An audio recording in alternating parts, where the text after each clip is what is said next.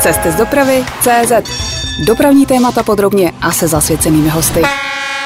Vítejte u nového dílu podcastu z dopravy C Z. Dnes to bude o dopravní historii. Vezmeme vás v čase o hodně let zpátky. Já jsem Ondřej Kubala a pozvání k rozhovoru přijal šéf Národního technického muzea, pan Karel Ksandr. Dobrý den, pane řediteli. Pěkný dobrý den. Muzeum vedete posledních, na podzim to bude už třináct let, ale kromě toho se celý život věnujete dějinám architektury a památkové péče. Několik let jste působil také v Národním památkovém ústavu. A proč jste si vybral cestu nakonec techniky? Technického muzea.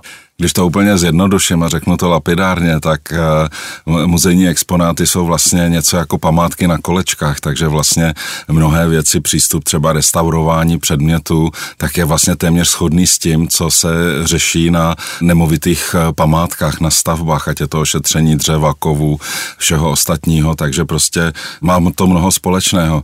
Víceméně technické muzeum, to je taková moje srdeční a můžu už dneska říct celoživotní záležitost. Jednak je to první muzeum, které jsem v životě viděl, neb jsem se narodil kousek od něj v Praze, v Holešovicích a samozřejmě také již předtím, než jsem se stal ředitelem, tak jsem tam byl již několikrát zaměstnán, takže já jsem vlastně prvně v Národním technickém muzeu působil v roce devatenáct set osmdesát šest, čili je to skutečně muzeum, které je mi blízké, dovolím si říct, které i znám a znám jeho historii a jsem velmi rád, že mu mohu i nadále pomáhat. Jenom na rozdíl od těch ostatních památek, tyhle i jezdí, protože ano. Máte i provozní exponát. Ano, je to tak. Vy jste byl velkým kritikem toho, že muzeum bylo právě v době, kdy jste nastupoval dlouho kvůli rekonstrukci zavřené veřejnosti. Čtyři roky to byly, jestli se nepletu. Ano, čtyři roky. V jednom z rozhovorů jste dokonce řekl, že jste ho přišel vyléčit z krize. Jak se to povedlo? Myslím, že ano. Jednak dokladem je toho, že ještě stále jsem ředitelem muzea a jednak prostě si myslím, že je zcela jednoznačné, co za námi za těch dvanáct a půl roku je. Předem bych chtěl však říct, že to není jenom moje zásluha, že je to zásluha především mých kolegů, kterých si nesmírně vážím, protože bez toho skvělého týmu, který v Technickém muzeu je, tak by se vůbec nic nepodařilo. A co se týče těch výsledků, tak hlavně je to dokončená rekonstrukce a dovolím si říct v podstatě dostavba budovy muzea na Letné, protože tak, jak bylo vyprojektováno v roce devatenáct set třicet osm, tak teprve v té plné míře přes všechnu éru fašistickou, komunistickou, tak začalo fungovat až v roce dva tisíce třináct, tedy po celých sedmdesáti pěti letech, kdy muzeum konečně se zbavilo ve své budově nájemníků, které tam nechtělo a mohli jsme ho konečně dodělat. Dále třeba například se nám podařilo vybourovat Centrum stavitelského dědictví v Plasích z evropských peněz, velmi navštěvovaná expozice, která je zaměřená na stavitelské techniky, krovy, materiály, kamenné zdivo, cihelné zdivo, zařizovací předměty, sanitární předměty a tak dále. No a v neposlední řadě tak jsou to věci, které se týkají železnice. Podařilo se nám vlastně po sto letech vyřešit konečně definitivní depozitář pro uložení železničních vozidel a to tím, že v roce dva tisíce dvanáct se nám podařilo zakoupit bývalé lokomotivní depo v Chomutově. No a samozřejmě nespíme na vavřínech, protože pokračujeme i nadále a to je budování muzea železnice a elektrotechniky na Masarykově nádraží. Takže tady znova bych se vrátil ke svým kolegům a chtěl bych jim za to strašně moc poděkovat. Když se muzeum otevřelo po té dlouhé odstávce, tak spousta lidí byla zklamaná a hodně lidí vám vytýkalo a vlastně do dneška, když se podíváte na komentáře u článků, kde se píše o Národním technickém muzeu, vytýká malou interaktivitu ve srovnání třeba s některými zahraničními a moderními expozicemi. A já teď vím, že není úplně na místě to srovnání s moderními science centry, které jsou komerčními projekty, ať už jsou to Ikvelandie, Techmanie a další. Ale třeba to srovnání míří víc za hranice, do Vídně, do Mnichova a podobně, kde ta technická muzea jsou prostě interaktivnější pro děti. Není to jenom nešahejte, nesahejte, ale pojďte si to vyzkoušet. Já si myslím, že to tak úplně není. Naše muzeum samozřejmě vychází z toho názvu muzeum, což je chrám muz. To znamená, že i podle definice muzeí, hmm. která je stanovena ICOMem a vlastně ta definice byla loni v Praze upravena na celosvětovém setkání ICOMu, takže skutečně to muzeum má za úkol ochraňovat to kulturní dědictví a o to se samozřejmě snažíme. A je třeba si uvědomit, že Národní technické muzeum má tak špičkové exponáty, které nám nejenom závidí vidí celý svět, ale jsou to průlomové exponáty dějin vědy a techniky. Tady bych si dovolil jmenovat třeba sextanty, na kterých pracoval Tycho Brahe nebo Johannes Kepler, tedy dotýkané věci.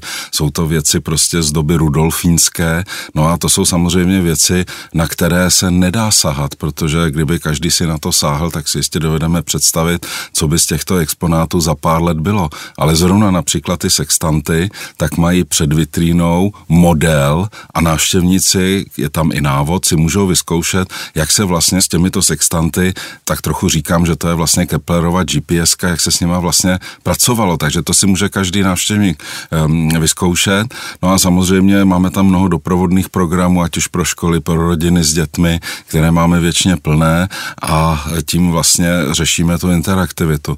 Víceméně Národní technické muzeum samozřejmě není science centrem, ale máme výbornou spolupráci s Techmánií v Plzni a Sequalandií v Liberci, protože jsme si řekli, že vlastně co dělají oni, neděláme my a co děláme my, nedělají oni, čili my si vzájemně, ať už je to sleva na vstupném, tak si vlastně přeposíláme návštěvníky, čili my jsme si toho dobře vědomi a samozřejmě Technické muzeum je prostě skutečně tím uchovatelem toho nesmírně cenného kulturního dědictví, které tady vzniklo.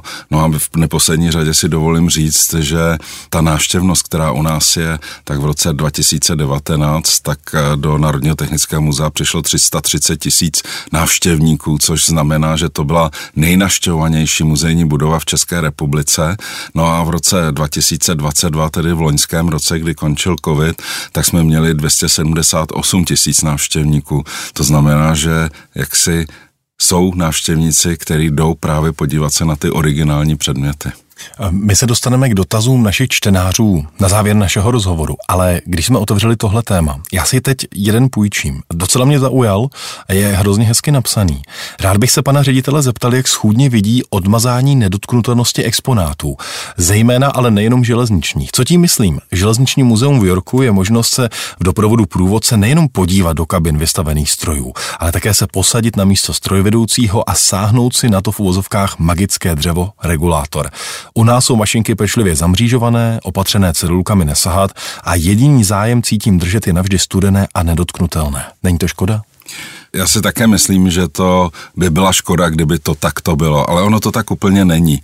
Takže když se zůstanou té železnice, tak vlastně v, ke konci tohoto roku tak budeme mít patnáct provozních exponátů, z toho bude vlastně šest hnacích vozidel a z toho tři parní vozidla a samozřejmě také netýká se to jenom železnice, ale máme další provozní věci, například z automobilové sbírky máme tři auta, která pravidelně se účastní tisíc mil československých.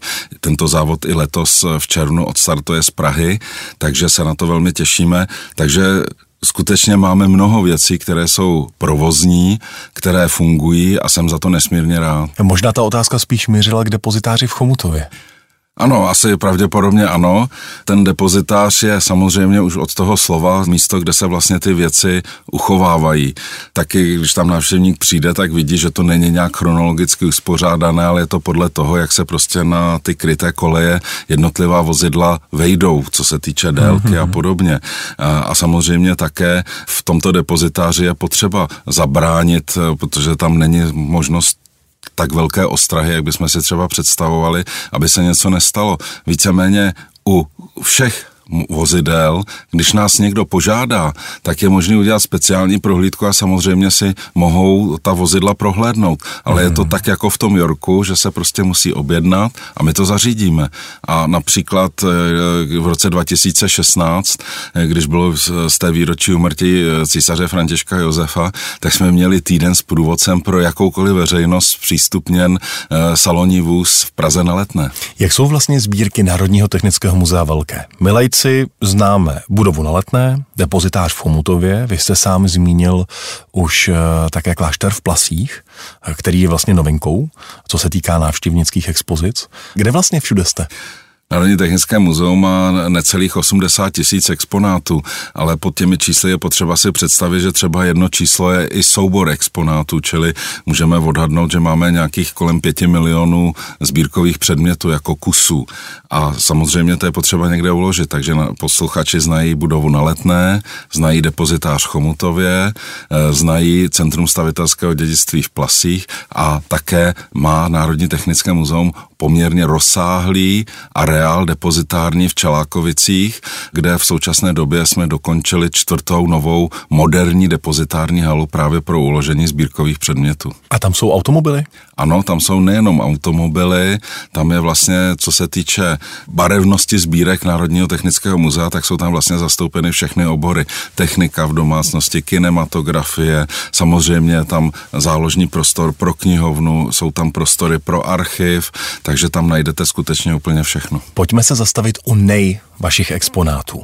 Jaký je ten nejstarší? Jaký je nejstarší? Hmm. To vám teď asi z hlavy přesně neřeknu. Samozřejmě technické muzeum, které vzniklo v roce devatenáct set osm a navázalo na tradici Vojty Náprstka, který v roce osmnáct set šedesát dva založil první průmyslové muzeum a jeho sbírky jsou u nás založené, tak nemáme tak staré exponáty jako třeba Science Museum v Londýně, které je nástupcem vlastně Kensingtonského muzea nebo Pařížského technického muzea. To jsou muzea, které jsou podstatně starší než my. Víceméně k těm nejstarším exponátům bezesporu patří plán Rudolfovy štoly, který vlastně vytvořili španělští horníci pro české horníky, aby vlastně vznikl ten průkop pod Letnou pro napájení rybníků ve Stromovce z Vltavy. No a samozřejmě už jsem jmenoval sextanty rudolfínské, čili to jsou bezesporu ty nejstarší exponáty, které muzeum vlastní. A nejcennější? Nejcennější, já si myslím, že to ani nejde u mnohých exponátů spočítat. To je tak, jako kdybyste se zeptal, jakou cenu mají korunovační klenoty. Ano, lze spočítat cenu zlata, cenu drahých kamenů, ale nelze vyhodnotit tu historickou hodnotu. A to je i s těmi našimi sbírkovými předměty. Takže když si vemu například císařskou jídelnu, salonní vůz z dvorního vlaku císaře Františka Josefa, tak si veme, kolik událostí se s tímto vagonem stalo. To byl vagon, ve kterém císař jezdil po celé Evropě, byl s ním v Německu, máme mnoho fotek z Bátyšlu, z Vídně, z Karlových Varů a tak dále. No a následně, kdy zaniklo Rakousko-Uhersko, tak sloužil československým prezidentům, takže v tomto voze se například vracel šestnáctého května devatenáct set čtyřicet pět z Adamova u Brna do Prahy Edvard Beneš, když se vracel přes Košice do Prahy jako ten vítěz v druhé světové válce. A je nějaký exponát, který vy osobně máte nejradši? Ten samozřejmě je a je to budova na Letné, protože budova na Letné nejenom, že schraňuje všechny obory a ukazuje všechno, ale prostě ta budova je tak geniálně navržená panem architektem Babuškou, že vlastně je v ní úplně skvěle zorganizovaný ten muzejní provoz a toho si nejvíce cením, takže pro mě exponátem číslo jedna našeho muzea je budova na Letné. Karel Ksandr je dnes naším hostem. Posloucháte interview Cesty z dopravy tečka cé zet. Hodně se mluví a píše o vašich železničních sbírkách. Jak vlastně bude směr muzea pod vaším vedením se dál vyvíjet? Bude to hodně železniční muzeum, nebo ta medializace je hlavně díky Masaryčce připravované, o to ještě budeme mluvit, a nákupu, velkých nákupech v posledních letech od Českých drah? Je třeba si uvědomit, že Národní technické muzeum má celkem sedm úseků a železniční muzeum je jedno z nich, takže je to vlastně sedmina muzea. Co se týče vlastního železničního muzea, tak je ano, před námi ta velká akce vybudovat muzeum železnice a elektrotechniky na Masarykově nádraží. Zatím nám vše běží podle plánu, byť do toho vstoupila krize, inflace a nevím co všechno, takže peníze, které máme přidělené z roku dva tisíce devatenáct, tak si posluchači dovedou představit, o kolik vlastně díky všem problémům, které nás v posledních letech potkaly, o kolik vlastně reálně ta částka se snížila. jedna celá sedm miliardy téměř byste na to měli. Ano, byla to jedna celá sedm miliardy a teď vlastně zhruba nějakých třicet pět až čtyřicet procent se ta částka snížila díky všem těm událostem, které se staly, i včetně toho, že se výrazně zdražily stavební materiály. Ale my to nevzdáváme, jedeme dál, musíme hledat úspory, k tomu nás nás vede i ta historická zkušenost ze stavby budovy na Letné, která se začala stavět devatenáct set třicet osm a jak už jsem říkal, tak byla plně dokončena až v roce dva tisíce třináct, čili, jak říkám, nevzdáváme, budujeme a dva tisíce dvacet osm Muzeum železnice a elektrotechniky na Masaryčce otevřeme. No to jsem vám chtěl říct, že není příliš jako optimistická zpráva těch sedmdesát let stavby pro Masaryčku, jestli to plánujete podobným způsobem. Určitě to takhle neplánujeme, ale jako víme, že prostě žádná doba nebyla úplně optimální pro budování kulturních stánků, jako jsou muzea či galerie. Byly na posledním místě i v historii, když nebyly peníze? Já si myslím, že bezesporu ano, dítě, když to se nebudeme dívat na Technické muzeum a podíváme se na Národní galerii, tak si vzpomeňme, kolik projektů je z první republiky, hmm. aby se Národní galerie postavila na Kampě na Letné, no a e, pak v sedmdesátých letech dostala velmi problematický Veletržní palác. Říkal jsem si, že jsem nikdy ve sbírkách Národního technického muzea neviděl autobuse. Není to škoda? Určitě by to mohla být škoda, ale třeba si uvědomit, že vedle Národního technického muzea tak tady působí ještě další státní technické muzeum, a to je Technické muzeum v Brně.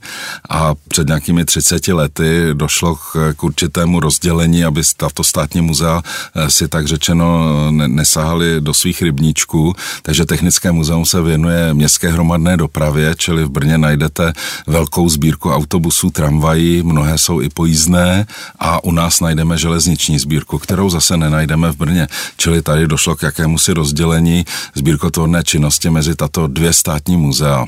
Kde je ta hranice? Co by mělo patřit Národnímu technickému muzeu? A co už má být v jiném muzeu? Ať už třeba jde o soukromé sbírky nebo státní. Protože technika jako taková, kterou vy máte v názvu, se prolíná dalšími desítkami oborů. Můžeme mluvit o poště, můžeme mluvit o stavitelství, můžeme mluvit právě o té silniční dopravě, o dostavnicích. V našem případě je to především ta historická sbírka, která se u nás nashromáždila, protože vlastně v Evropě jsme páté nejstarší technické muzeum, to znamená, že naše prvopočátky sahají až k tomu Vojtovi Náprskově do toho roku osmnáct set šedesát dva a oficiálně vlastně muzeum začalo působit devatenáct set osm a díky tomu se podařilo, protože si můžeme říct, že v té době nebyla žádná konkurence, co se týče technických exponátů, tak se podařilo právě shromáždět ty nesmírně cenné originály, o kterých už jsem také hovořil. Víceméně je třeba také si uvědomit, že značka našeho muzea je natolik významná, že i dodnes se nachází velké množství dárců. Tady bych třeba mohl zmínit automobil Velox z roku devatenáct set deset, který jsme dostali od jednoho dárce ze Švýcarska. Je to vůz, který se vyráběl v Praze v Karlíně v letech devatenáct set osm až devatenáct set jedenáct. Ty vozy existují pouze dva, exempláře jsou známé a oba dva jsou nyní ve sbírkách muzea.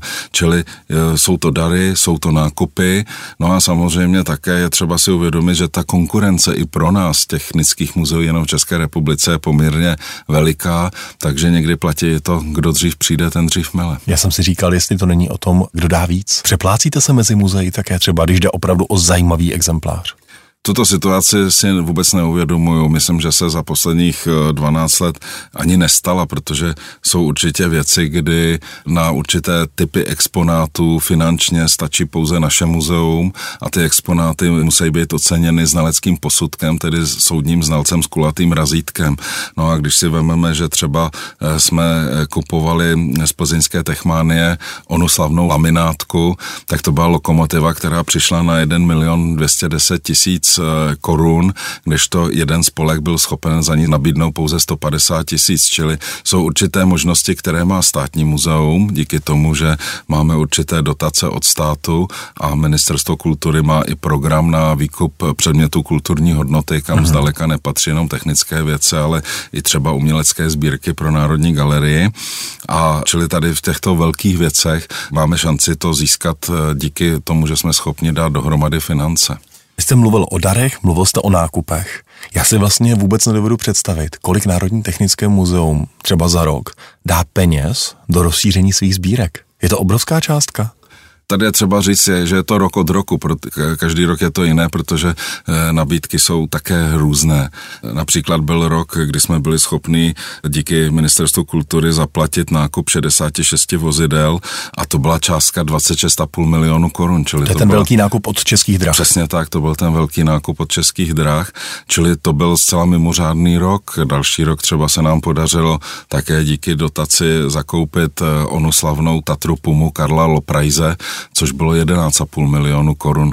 Čili jako je to skutečně rok od roku jiné. Víceméně z rozpočtu Národního technického muzea každý rok uvolňujeme osm set tisíc až jeden milion korun na nákup sbírkových předmětů. A pokud je to něco většího, tak musíte jít speciálně si o peníze někam říct. Ano, přesně tak.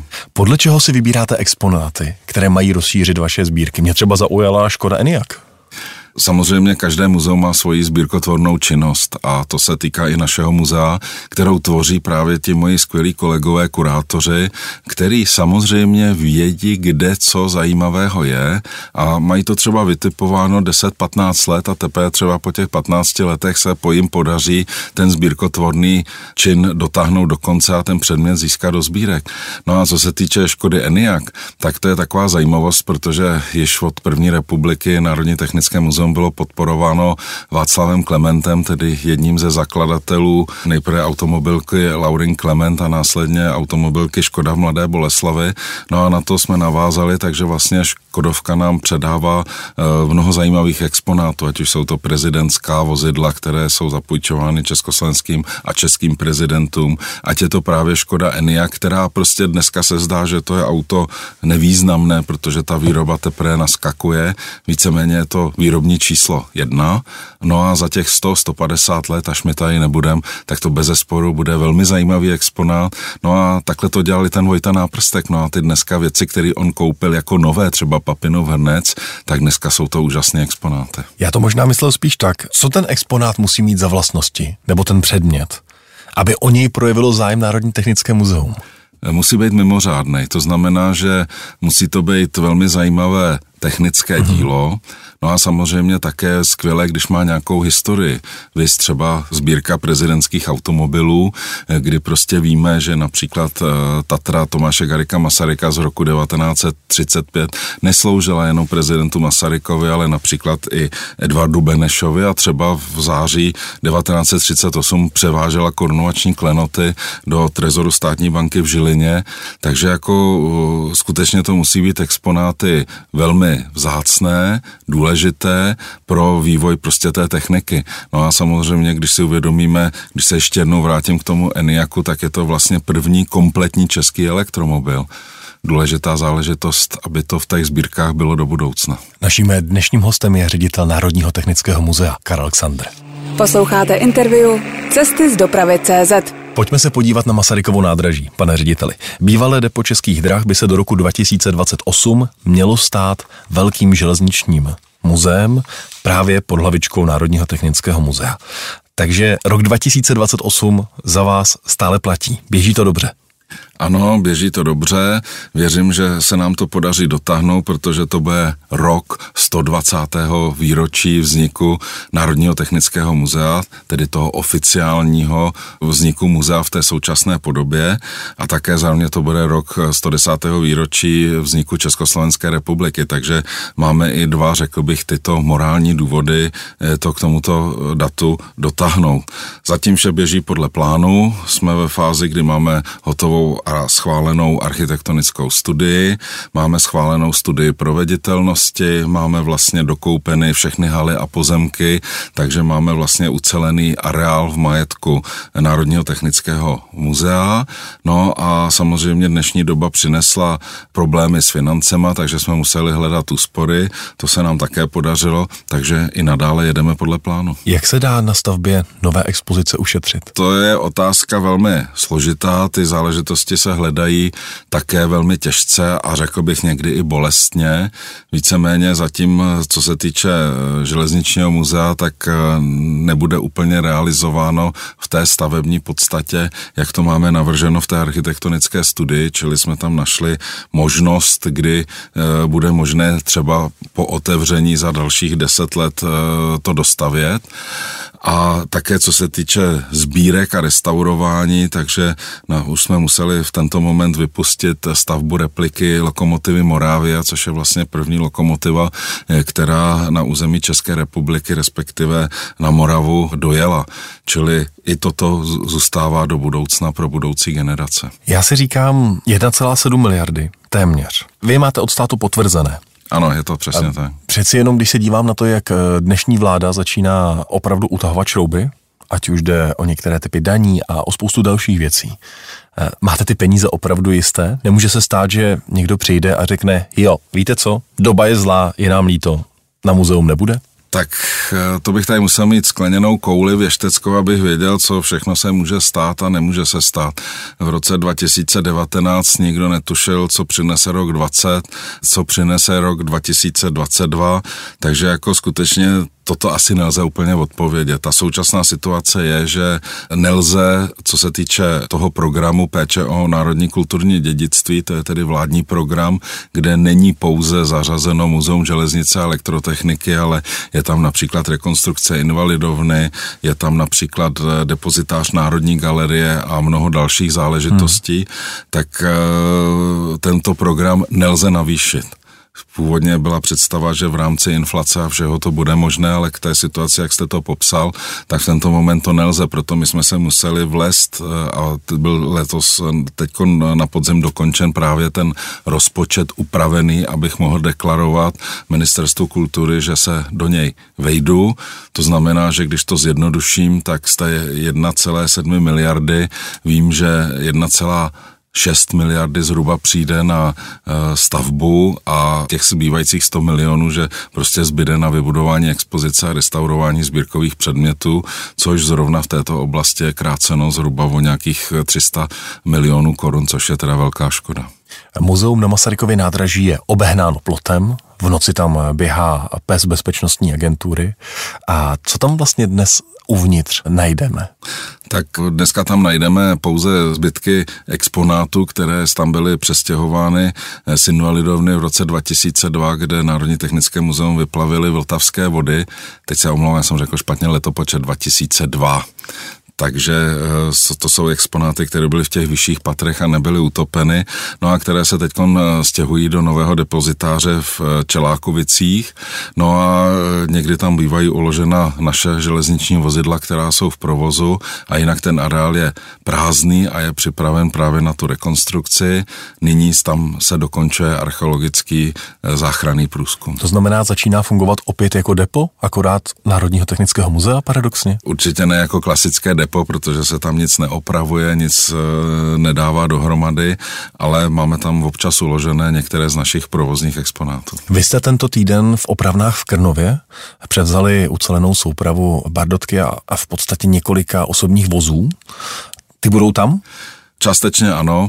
Já bych jenom chtěl říct, že vlastně z toho máme všichni velkou radost, protože jsou to vozidla, které se nám podařilo zakoupit od Českých drah a vlastně k té bardotce, kterou už máme opravenou dávno a která už je provozním vozidlem a je každý rok provozována, tak na konci letošního roku přibude kompletně po generální opravě opravená lokomotiva ušatá čtyři sta šedesát čtyři sto dva.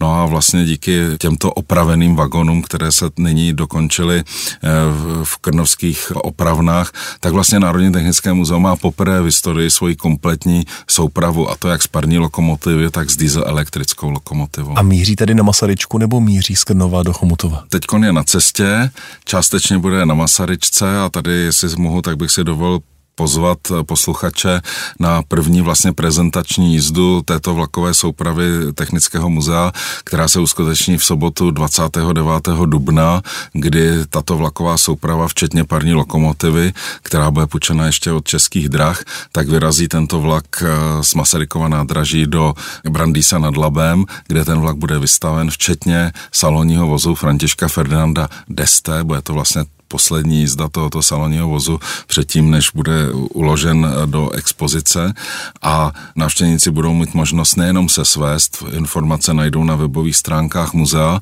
ale v Brandýse si budou moci během celého dopoledne tu výstavu železničních vozidel prohlédnout. Ještě u jednoho tématu bych se rád zastavil, a to je železniční most na pražském výstavišti.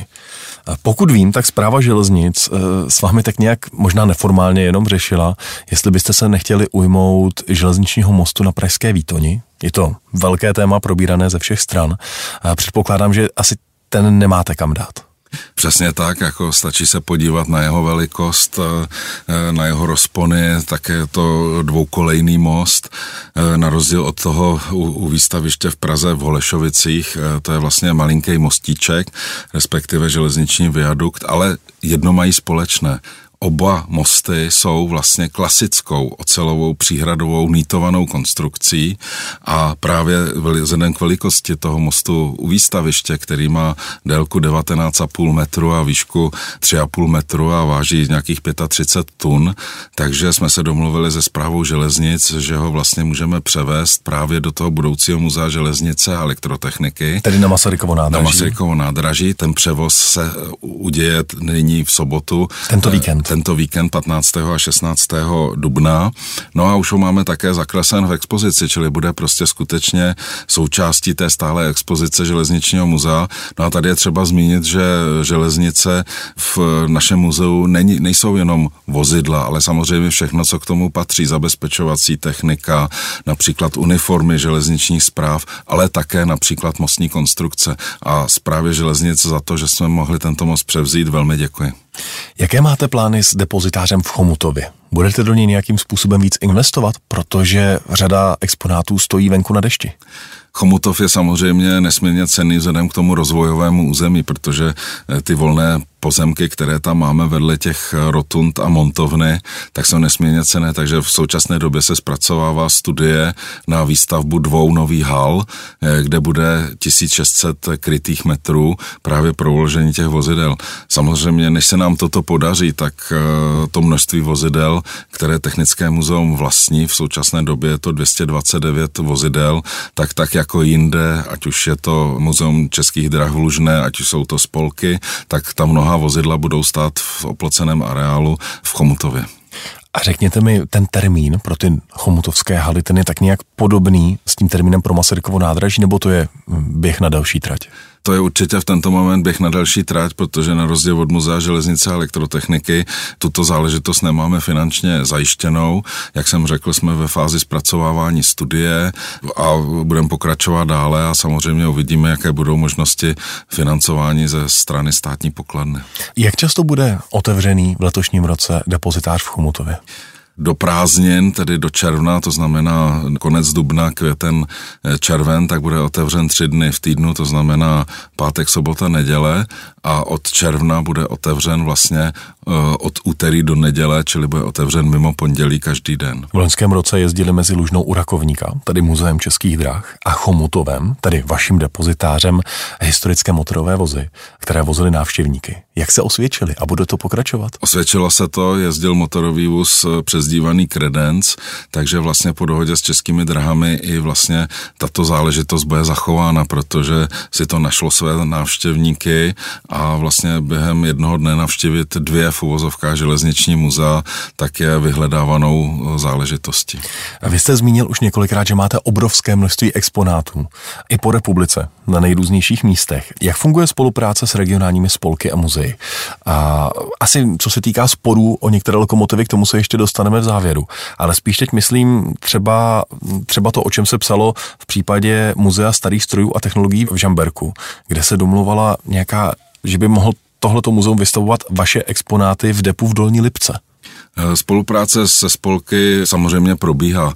Vedle Muzea starých strojů, tak bych si dovolil prezentovat například Zubrnickou muzeální železnici, kde jsme s nimi podnikli několik společných akcí, ať už po této soukromé železnici jezdil náš motorový parní vůz Komarek, tak i mnohé další akce. No a co se týče Žamberka, tak tam ta spolupráce je dlouhodobá, protože to také není jenom železniční muzeum, ale je to muzeum starých strojů, takže tam mají mnoho zajímavého a včetně i našich zapůjčených exponátů. No a v současné době také muzeum starých strojů se podílí na rekonstrukci právě té lokomotivy čtyři šedesát šest, čtyři šedesát čtyři sto dva a ta budoucnost, o které jste hovořil, tak ta je připravovaná pod patronátem hejtmana Pardubického kraje. Hostem v minulém díle podcastu hostu z dopravy tečka cé zet byl Michal Krapinec, šéf Českých drah, a on vám tady jednu otázku nechal. Pojďte si ji poslechnout. Já bych se pana ředitele Xandra chtěl velmi rád zeptat, co vlastně chystá Národní technické muzeum v oblasti železničních sbírek, oprav anebo zprovoznění některých historických vozidel. Navážu na pana generálního ředitele Českých drah. Já si myslím, že je potřeba v tento moment zmínit i tu, řekl bych, velmi dobrou spolupráci mezi našimi institucemi. Když to úplně zjednoduším, tak jsme si jasně řekli a máme to i slovně zajištěno, že muzeum vystavuje a dráha jezdí. Čili to je rozdíl mezi námi a samozřejmě to dokládá spolupráci. Takže co se týče té budoucnosti, tak jak už jsem říkal, tak v tento moment budeme mít patnáct provozních vozidel a mnoha jsou provozována právě u Českých drah. Například zmíním Křižíkův elektrický vůz, takzvanou Elinku, která jezdí na trati Tábor-Bechyně. Tady s Českými drahami připravujeme sto dvacáté výročí vlastně této trati, to se odehraje v červnu. Díky tomu se nám také podařilo společnými silami Elinku v loňském roce opravit, kdy Národní technické muzeum do toho vložilo nějakých tři sta třicet tisíc korun. Obdobnou částku do toho vložili i České dráhy a díky té bezvadné spolupráci vlastně bude právě realizována oslava tohoto výročí. Čili takto bych si představoval i spolupráci do budoucna. Bavili jsme se také o tom, jak propojit další programy a další historické, nostalgické jízdy mezi námi a Muzeum Českých drah v Lužné. I s touto pobočkou Českých drah máme vynikající spolupráci, nejenom tím, že máme do Lužné zapůjčena naše vozidla, například je tam úžasná lokomotiva Mikado, jedna z těch nejslavnějších, ale právě i mnohé akce spolu konáme, například v roce dva tisíce osmnáct to byl velmi úspěšný prezidentský vlak. Já nepochybuju o tom, že se máte rádi, že skvěle spolupracujete, ale ta otázka možná byla víc konkrétní, jestli chystáte nějaké další zprovoznění exponátů, protože provozuschopnost exponátů Národního technického muzea je vlastně jako docela velkým tématem. Kde je ta hranice toho, co má být provozní a na co se máme jenom dívat? Ta hranice je velmi složitá, je těžké ji někdy stanovit. Víceméně takové základní pravidlo by mohlo být, nebo je, že prostě když máme dva plus minus stejné exponáty, takže prostě jeden je tím muzejním, aby byla dochována autenticita materiálu jednotlivých prvků a druhý mm-hmm. je opravován do toho provozního stavu. Zase to můžu ukázat na té řadě lokomotiv čtyři sta šedesát čtyři jedna. Ty máte dvě. Ty máme dvě, jedna zůstává v Chomutově a bude pak na Masaryčce tím vystavovaným exponátem a ta druhá v současnosti prochází generální rekonstrukcí a ta bude jezdit. Čili toto je to základní pravidlo. Ale samozřejmě u všech exponátů to nejde, čili hledíme na to, aby ty exponáty byly co možná nejlépe ochráněny, protože víme, že nelze úplně vyloučit různé nehody, různé problémy, které se můžou stát. Vzpomeňme, že například v roce dva tisíce jedenáct vykolejil historický vlak Českých drah, kde byl zařazen i jeden z našich vozů a tak dále. Takže je to třeba opravdu dělat s rozumem, protože je důležité uchovat autentická vozidla do té budoucí, pro ty budoucí generace. A ty originály, které jsou jenom jeden jediný, tak zase to ukážu například na té Lince, tak ta jezdí na trati, kde prostě není mnoho provozu, čili, jak si řekl bych, možnost nějakého střetu, nějaké nehody je tam minimalizovaná, protože v podstatě když to úplně zjednoduším, tak tu trať Tábor-Bechyně má v podstatě ve chvíli, kdy Elinka tam jezdí pouze pro sebe. Takže je to ta ochrana exponátu. Mám-li ano. pouze jeden, tak ho nechci někde rozstřelit, laicky řečeno na přejezdu. Tak, tak. Jak se hledá hranice, který exponát má smysl udržovat provozní nebo zprovoznit a který se jenom vystaví jako ukázka doby, kdy vznikal a sloužil. A teď nemyslím to, jestli ho máte jednou nebo dvakrát, ale třeba co se týká toho dochování autentické toho stavu, protože pokud chcete dnes, aby jezdila lokomotiva, která je víc než sto let stará, tak přeci jenom budete muset použít některé nové prvky. Budete možná muset mít účinnější brzdy, možná budete muset použít v některých místech už lepší materiály.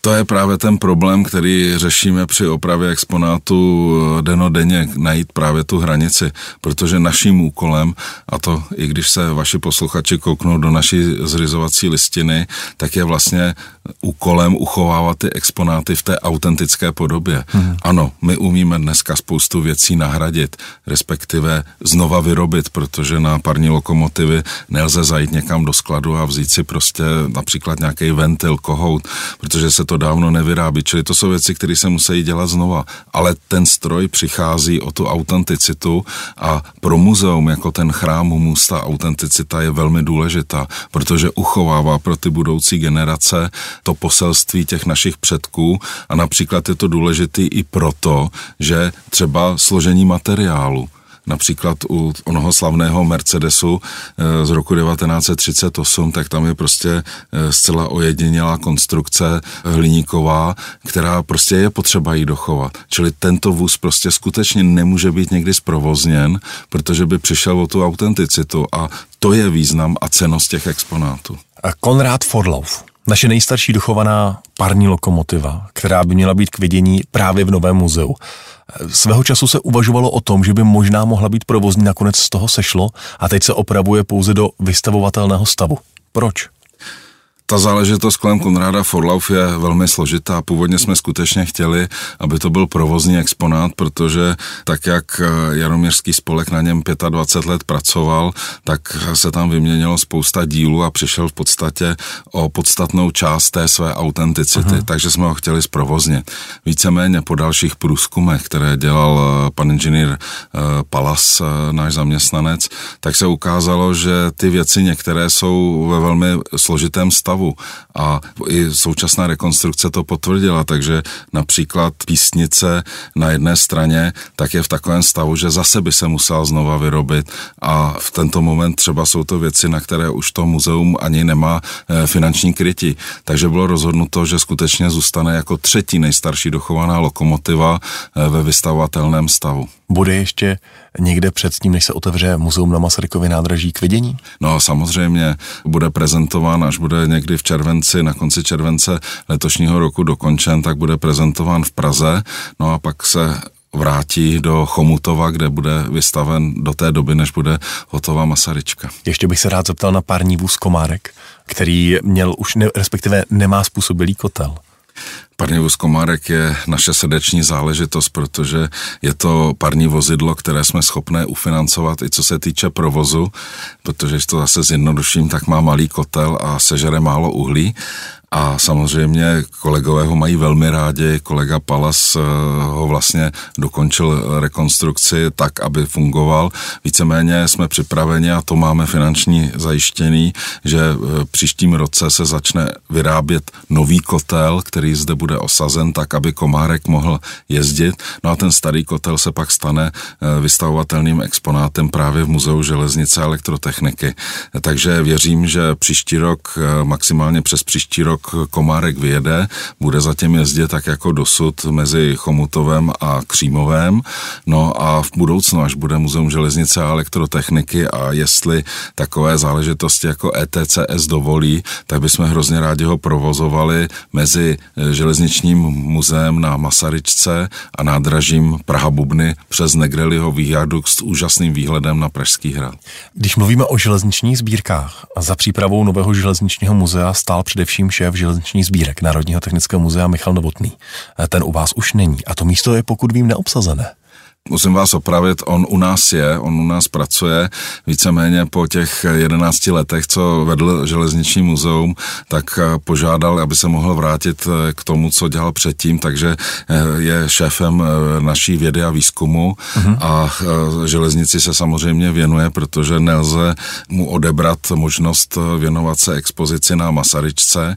Já si ho nesmírně vážím, protože díky němu se podařilo celou železniční sbírku dát dohromady dohromady a dohnat vlastně těch sedmdesát let restů, které ta sbírka v sobě uchovávala. Takže Michal je skutečně velmi cenným kolegou, kterýho si nesmírně vážím. No a samozřejmě, jak říkáte, tak místo je volné, ale je volné teprve krátce, takže věřím, že najdeme... Hledáte nového šéfa železniční sbírky. Samozřejmě, že najdeme vhodného adepta, který bude pro železniční sbírku takovým přínosem, jako byl třeba Karel Zeidhammer nebo Michal Novotný. Karel Ksandr je dnes naším hostem. Cesty z dopravy tečka cé zet a dotazy čtenářů. Naši čtenáři vám poslali celou řadu otázek a těmi otázkami se hodně prolíná téma vztahů se spolky, které se třeba v minulosti starali o některé parní lokomotivy a teď už, teď už nemohou. Tak čtenář, který se podepsal jako A A A B B B, se ptá, jak zpětně hodnotí Národní technické muzeum svůj krok, kdy některé stroje odebralo spolkům a tyto dnes neprovozní stojí bez reálného využití.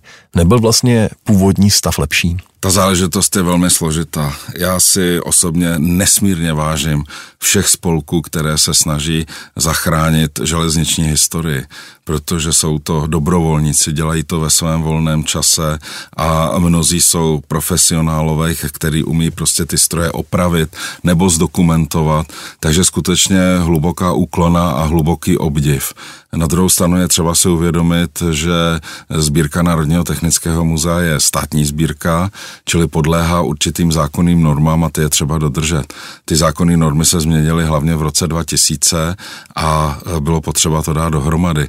Čili to, že jsme se do toho pustili, bylo prostě zcela nezbytné a je úplně jedno, kdo je ředitelem, prostě ty zákony platí. A já jsem nesmírně rád, že se nám to podařilo. Ano, bylo to bolestivé, vyslechli jsme si mnoho kritiky, ale ve finále je třeba si taky uvědomit, že i vývojem té situace na financování oprav a provozu těch historických vozidel, tak ty spolky na to nemají. Tady bych si dovolil zmínit, že třeba ti automobiloví veteránisti, kteří si hýčkají svoje auta nebo motorky, tak to jsou záležitosti, kdy na to ty lidé finančně stačí. Stačí na to mnozí i to rukama, aby si to opravili. Ale u těch železničních exponátů je to poměrně náročné. A já jsem právě rád, že věci, které spolky rozdělaly, ať už to byla e, lokomotiva Konrad Forlauf, ať už to byla lokomotiva Šerény, ať už to byla, ať už to byla lokomotiva Kremák. Takže všechny ty rozdělané věci se nám podařilo dát dohromady a po těch spolcích to dodělat. Takže pokud bude zájem, tak my se spolky velmi rádi spolupracujeme e, a naštěstí jsou spolky, které si uvědomují i tu naší složitost, kterou nám dává, dávají pravidla státní muzejní sbírky. A ta otázka zněla, jestli ten původní stav, kdy ten exponát byl v dobrých rukách nadšenců a spolků, které se o tom starají ve volném čase, nebyl i pro ten exponát a pro návštěvníky, kteří se chtějí podívat, vlastně lepší než ten současný, kde je to jedna z mnoha položek muzea. Tam je třeba si uvědomit zcela jednoznačně, jako něco jiného je začátek devadesátých let a něco jiného jsou dvacátá léta dvacátého prvního století. Prostě ta situace je někde úplně jinde. Jako tenkrát, když ty spolky si věci půjčovaly od Technického muzea, tak mnozí členové těch spolků byli nadšenci ze řad zaměstnanců ČSD. Ty lokomotivy a ty stroje se opravovaly v depech, tím pádem třeba i z mnohé věci, náhradní díly, nářadí a tak dále bylo zapůjčováno právě z majetku Českých drah. Od té doby, co České dráhy se staly akciovou společností, tak tato možnost této spolupráce skončila, protože samozřejmě České dráhy si financování velmi pečlivě hlídají a tak dále. Čili skutečně ta situace, která byla, nelze ji hodnotit, jestli byla lepší nebo horší. Prostě jsme v jiné době s jinými podmínkami, prostě je to někde úplně jinde a tomu jsme se museli přizpůsobit. A čtenář, který se podepsal jako neznámý Jarek, se vás ptá, jaký je současný stav a jaká je plánovaná budoucnost elektrické lokomotivy Ringhofer. Lokomotiva byla odvezená z Jaroměře v roce dvacet jedna se slibem psana pana Ksandra, že se do Jaroměře zase vrátí. Tak začnu tím slibem.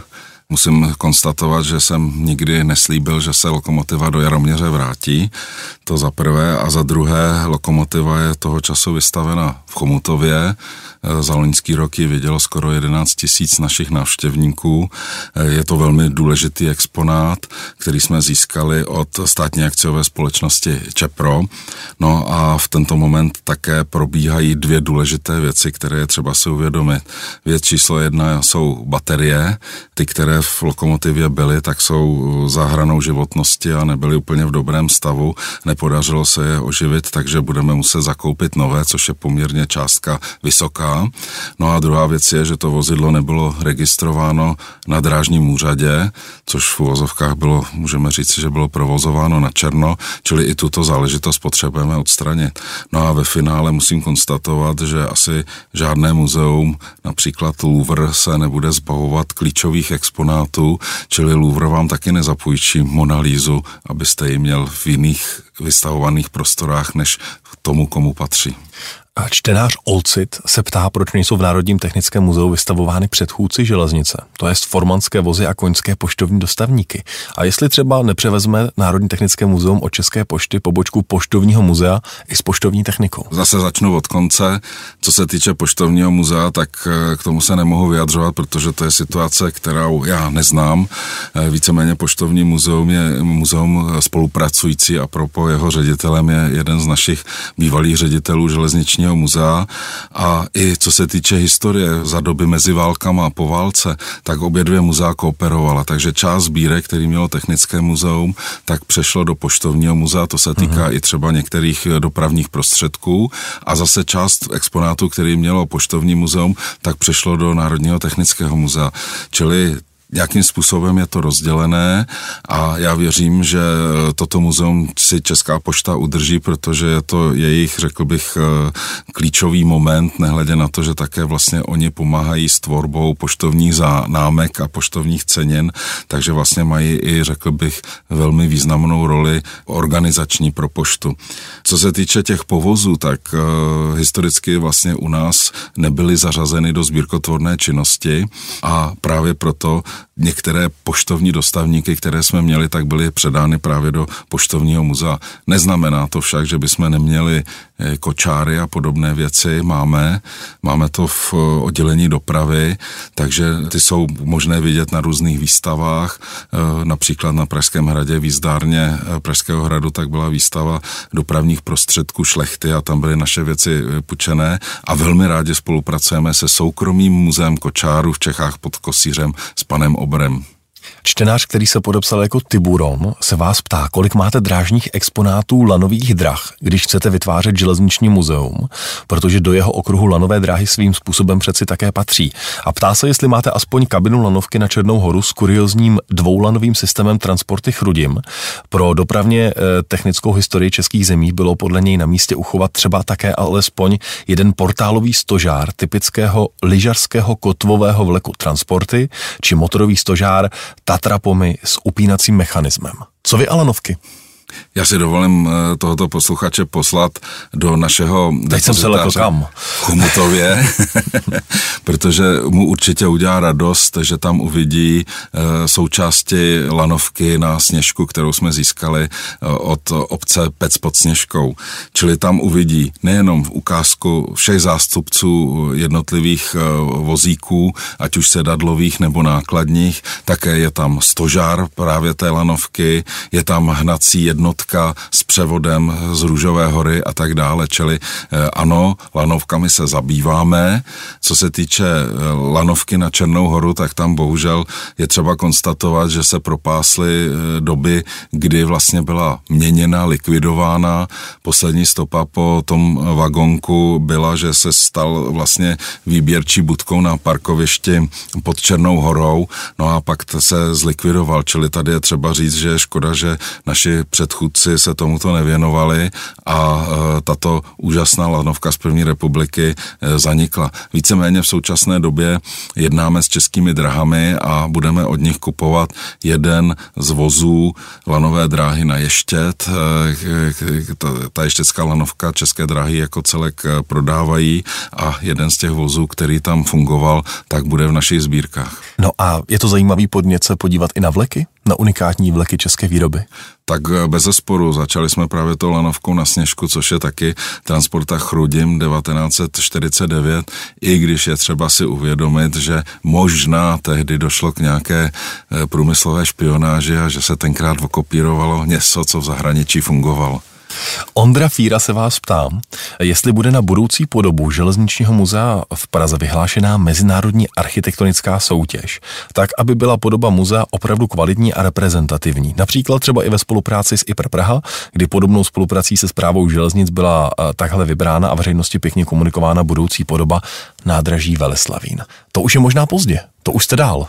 Ano, jsme dál, čili architektonické soutěže se vracet nebudeme a jenom bych si chtěl dovolit konstatovat, že realizace architektonické soutěže není úplně samospásné řešení v našich podmínkách, protože má určitá pravidla a tady bych si dovolil jenom připomenout, jak dopadla architektonická soutěž na knihovnu na Letné, která byla soudem zrušena. Dovolím si připomenout architektonickou soutěž, první architektonickou soutěž na expozice národní Národního muzea v historické budově, soutěž byla zrušena. Dovolím si třeba připomenout ze své praxe soutěž na vilu Tugendhat, soutěž byla soudně zrušena a tak dále. Čili jsou to věci, které jsou nesmírně složité a my jsme zvolili způsob, tedy, že jsme vlastně zaměstnanecké dílo, architektonickou studii nám vytvořili naši zaměstnanci, na tři čtvrtě roku jsme zaměstnali dva autorizované architekty a to je cesta, která se osvědčila a myslím si, že i v prostoru našeho budoucího muzea, kdy jsme osm metrů utopený pod magistrálou a čtrnáct metrů pod novým spojením, čili jsme v takové, řekl bych, dopravní díře, tak tam se nedá očekávat, že by tam vzniklo úžasné architektonické dílo, nehledě na to, že všechny historické budovy, které tam jsou, jsou památkou, jsou chráněné a musí být zachovány. Jiří H. by se vás rád zeptal, jestli vám přišlo v pořádku podepsat smlouvu na opravu lokomotivy čtyři šedesát čtyři tečka sto dva, o které jsme tady už mnohokrát mluvili, je to ta ušatá z roku devatenáct set čtyřicet. A píše, z mého laického pohledu je oprava lokomotivy nepřiměřená a neadekvátní. Jak je možné, že v minulosti měla být oprava provedená řádově jednotkách milionů a dnes je do částka, která atakuje přes třicet milionů korun. Za jeden a půl milionu euro se mohlo opravit daleko více lokomotiv, které Národní technické muzeum má ve své sbírce. Já tady možná jenom upřesním, že ta poslední částka hovoří jenom o dvaceti sedmi milionech, ale jenom pořád je tam jako raketový nárůst proti původním odhadům. Tady je třeba si uvědomit, že posluchač skutečně nezná veškeré souvislosti. Lokomotiva čtyři šedesát čtyři sto dva byla doježděna. To znamená, že sice jí nic nechybělo, ale prostě skutečně byla doježděná. Mnohé věci jsou prostě za hranou použitelnosti. Takže ta generální oprava je na místě. Ušatou jsme soutěžili v rámci veřejné obchodní soutěže celkem třikrát. Několikrát se nikdo nepřihlásil, po druhé se přihlásila německá pouze německá firma a protože jsem si říkal, že skutečně ta cena, kterou nabídli, je příliš vysoká, tak jsem tu soutěž zrušil a soutěžili jsme to znova. No a v té další soutěži se nám přihlásily tři firmy. Měli jsme tedy tři srovnatelné nabídky. Jednu firmu jsme tedy museli vyřadit vzhledem k tomu, že nesplnila technické kvalifikace, chyběly jí i odpovídající reference, které byly stanoveny. No a pak tam byla opět ta německá firma a právě ta česká firma. No a ta česká firma byla výrazně levnější než ta německá, čili jaksi ano, je třeba si uvědomit, že na základě restaurátorského záměru, který připravoval kolega Palas, tak prošlo šlo to veřejnou obchodní soutěží a takhle to dopadlo. Takže na závěr můžu konstatovat, že smlouvu jsem podepsal rád, protože ta lokomotiva bude po generace opět zprovozněna. Nejste v nevýhodě, že musíte soutěžit podle zákona o veřejných zakázkách? Nedokázal by to prostě někdo jiný levněji? Myslím si, že ne. A samozřejmě zákon o veřejných zakázkách je pro nás zcela závazný, takže postupujeme tak, jak je nám uloženo. Mirek by se vás rád zeptal, kdy si myslíte, že dojde ke znovu oživení československého párního rekordmana Albatrose čtyři sta devadesát osm tečka sto šest a jestli neuvažujete o tom, že byste mohli převzít třeba vůz řady osm set padesát čtyři přezdívaný Hydra. Co se týče Albatrosa, tohoto rychlíkového, který je v kompletním stavu vystaven v Chomutově, tak to je otázka, která je zajímavá víceméně prostě v rámci současné ekonomické situace. Prostě nemůžu říct, kdy bude zprovozněn. My s ním samozřejmě počítáme do expozice na Masaryčce a třeba je také říci i to B. Jeho provoz, vzhledem k tomu, jak je to velká lokomotiva a kolik je potřeba uhlí, tak ten provoz je nesmírně drahý, takže z těch ekonomických důvodů nelze říct, že by někdy jezdil. A Hydra? Hydra je jeden z dalších exponátů, který je vytipován, abychom v budoucnu získali od Českých drah. Zdeněk Procházka se vás ptá, jaký bude další osud už opravených Antary a traktora a jestli budou zapůjčeny k Belskému muzeu. Tady jsme v letectví. To jsou klíčové exponáty nejenom české letecké historie, ale evropské. Jsou vystaveny ve stálé expozici v Praze na Letné a samozřejmě se vůbec neuvažuje, že by byly zapůjčeny do leteckého muzea, protože je to jeden z, jsou to jedny z nejcennějších našich leteckých exponátů a jsou stále vystaveny veřejnosti. Dokonce v nedlouhé době proběhlo i jejich restaurování. Úplně na závěr našeho dnešního rozhovoru bych se vás rád, pane řediteli, zeptal. Vy jste se dostali i ke zprovoznění víc než sto třicet let starého kolotoče na pražské Letné. Dlouhá léta byl mimo provoz, potom na podzim loňského roku jste vyzkoušeli zkušební provoz, letos se otevřel veřejnosti definitivně. Prý to vůbec nebylo jednoduché sehnat třeba skutečné koňské kůže na potažení těch koní, na kterých se můžeme svést. Jak se k tomu Národní technické muzeum dostalo? Národní technické muzeum na přelomu let dva tisíce čtyři dva tisíce pět tento kolotoč ze soukromých rukou zakoupilo a je třeba si uvědomit, že to není jenom kratochvilné zařízení, ale vlastně ten kolotoč funguje na principu žentouru. Takže je to velmi zajímavé i technické hmm. zařízení a proto patří do technického muzea. Ten zájem o kolotoč je poměrně veliký, protože jenom přes Velikonoce se na kolotoči svezlo osm set třicet lidí. Zvládne to? sto třicet let starý kousek. Ano, zvládne, protože ta oprava byla provedena tak dokonale, aby to zvládl. Je pravda, že jste měli problém s tím, aby ta nosnost koní i po těch letech byla i pro dospělého člověka? Problém jsme s tím neměli, protože samozřejmě ten kolotoč byl takto konstruován. Mnozí spoluobčané si myslí, že to bylo pouze pro děti, nikoliv. Jsou tam tři velikosti koní, takže to bylo jako kratochvilné zařízení, které bylo na Letné instalováno v roce osmnáct set devadesát čtyři. To bylo ještě stále v době, kdy na Letnou se chodilo na nedělní výlet a bylo to právě i pro dospělé. Karel Ksandr, ředitel Národního technického muzea, byl dnes naším hostem. Moc vám děkuji za návštěvu. Já děkuji za pozvání. Cesty z dopravy tečka cé zet. Dopravní témata podrobně a se zasvěcenými hosty.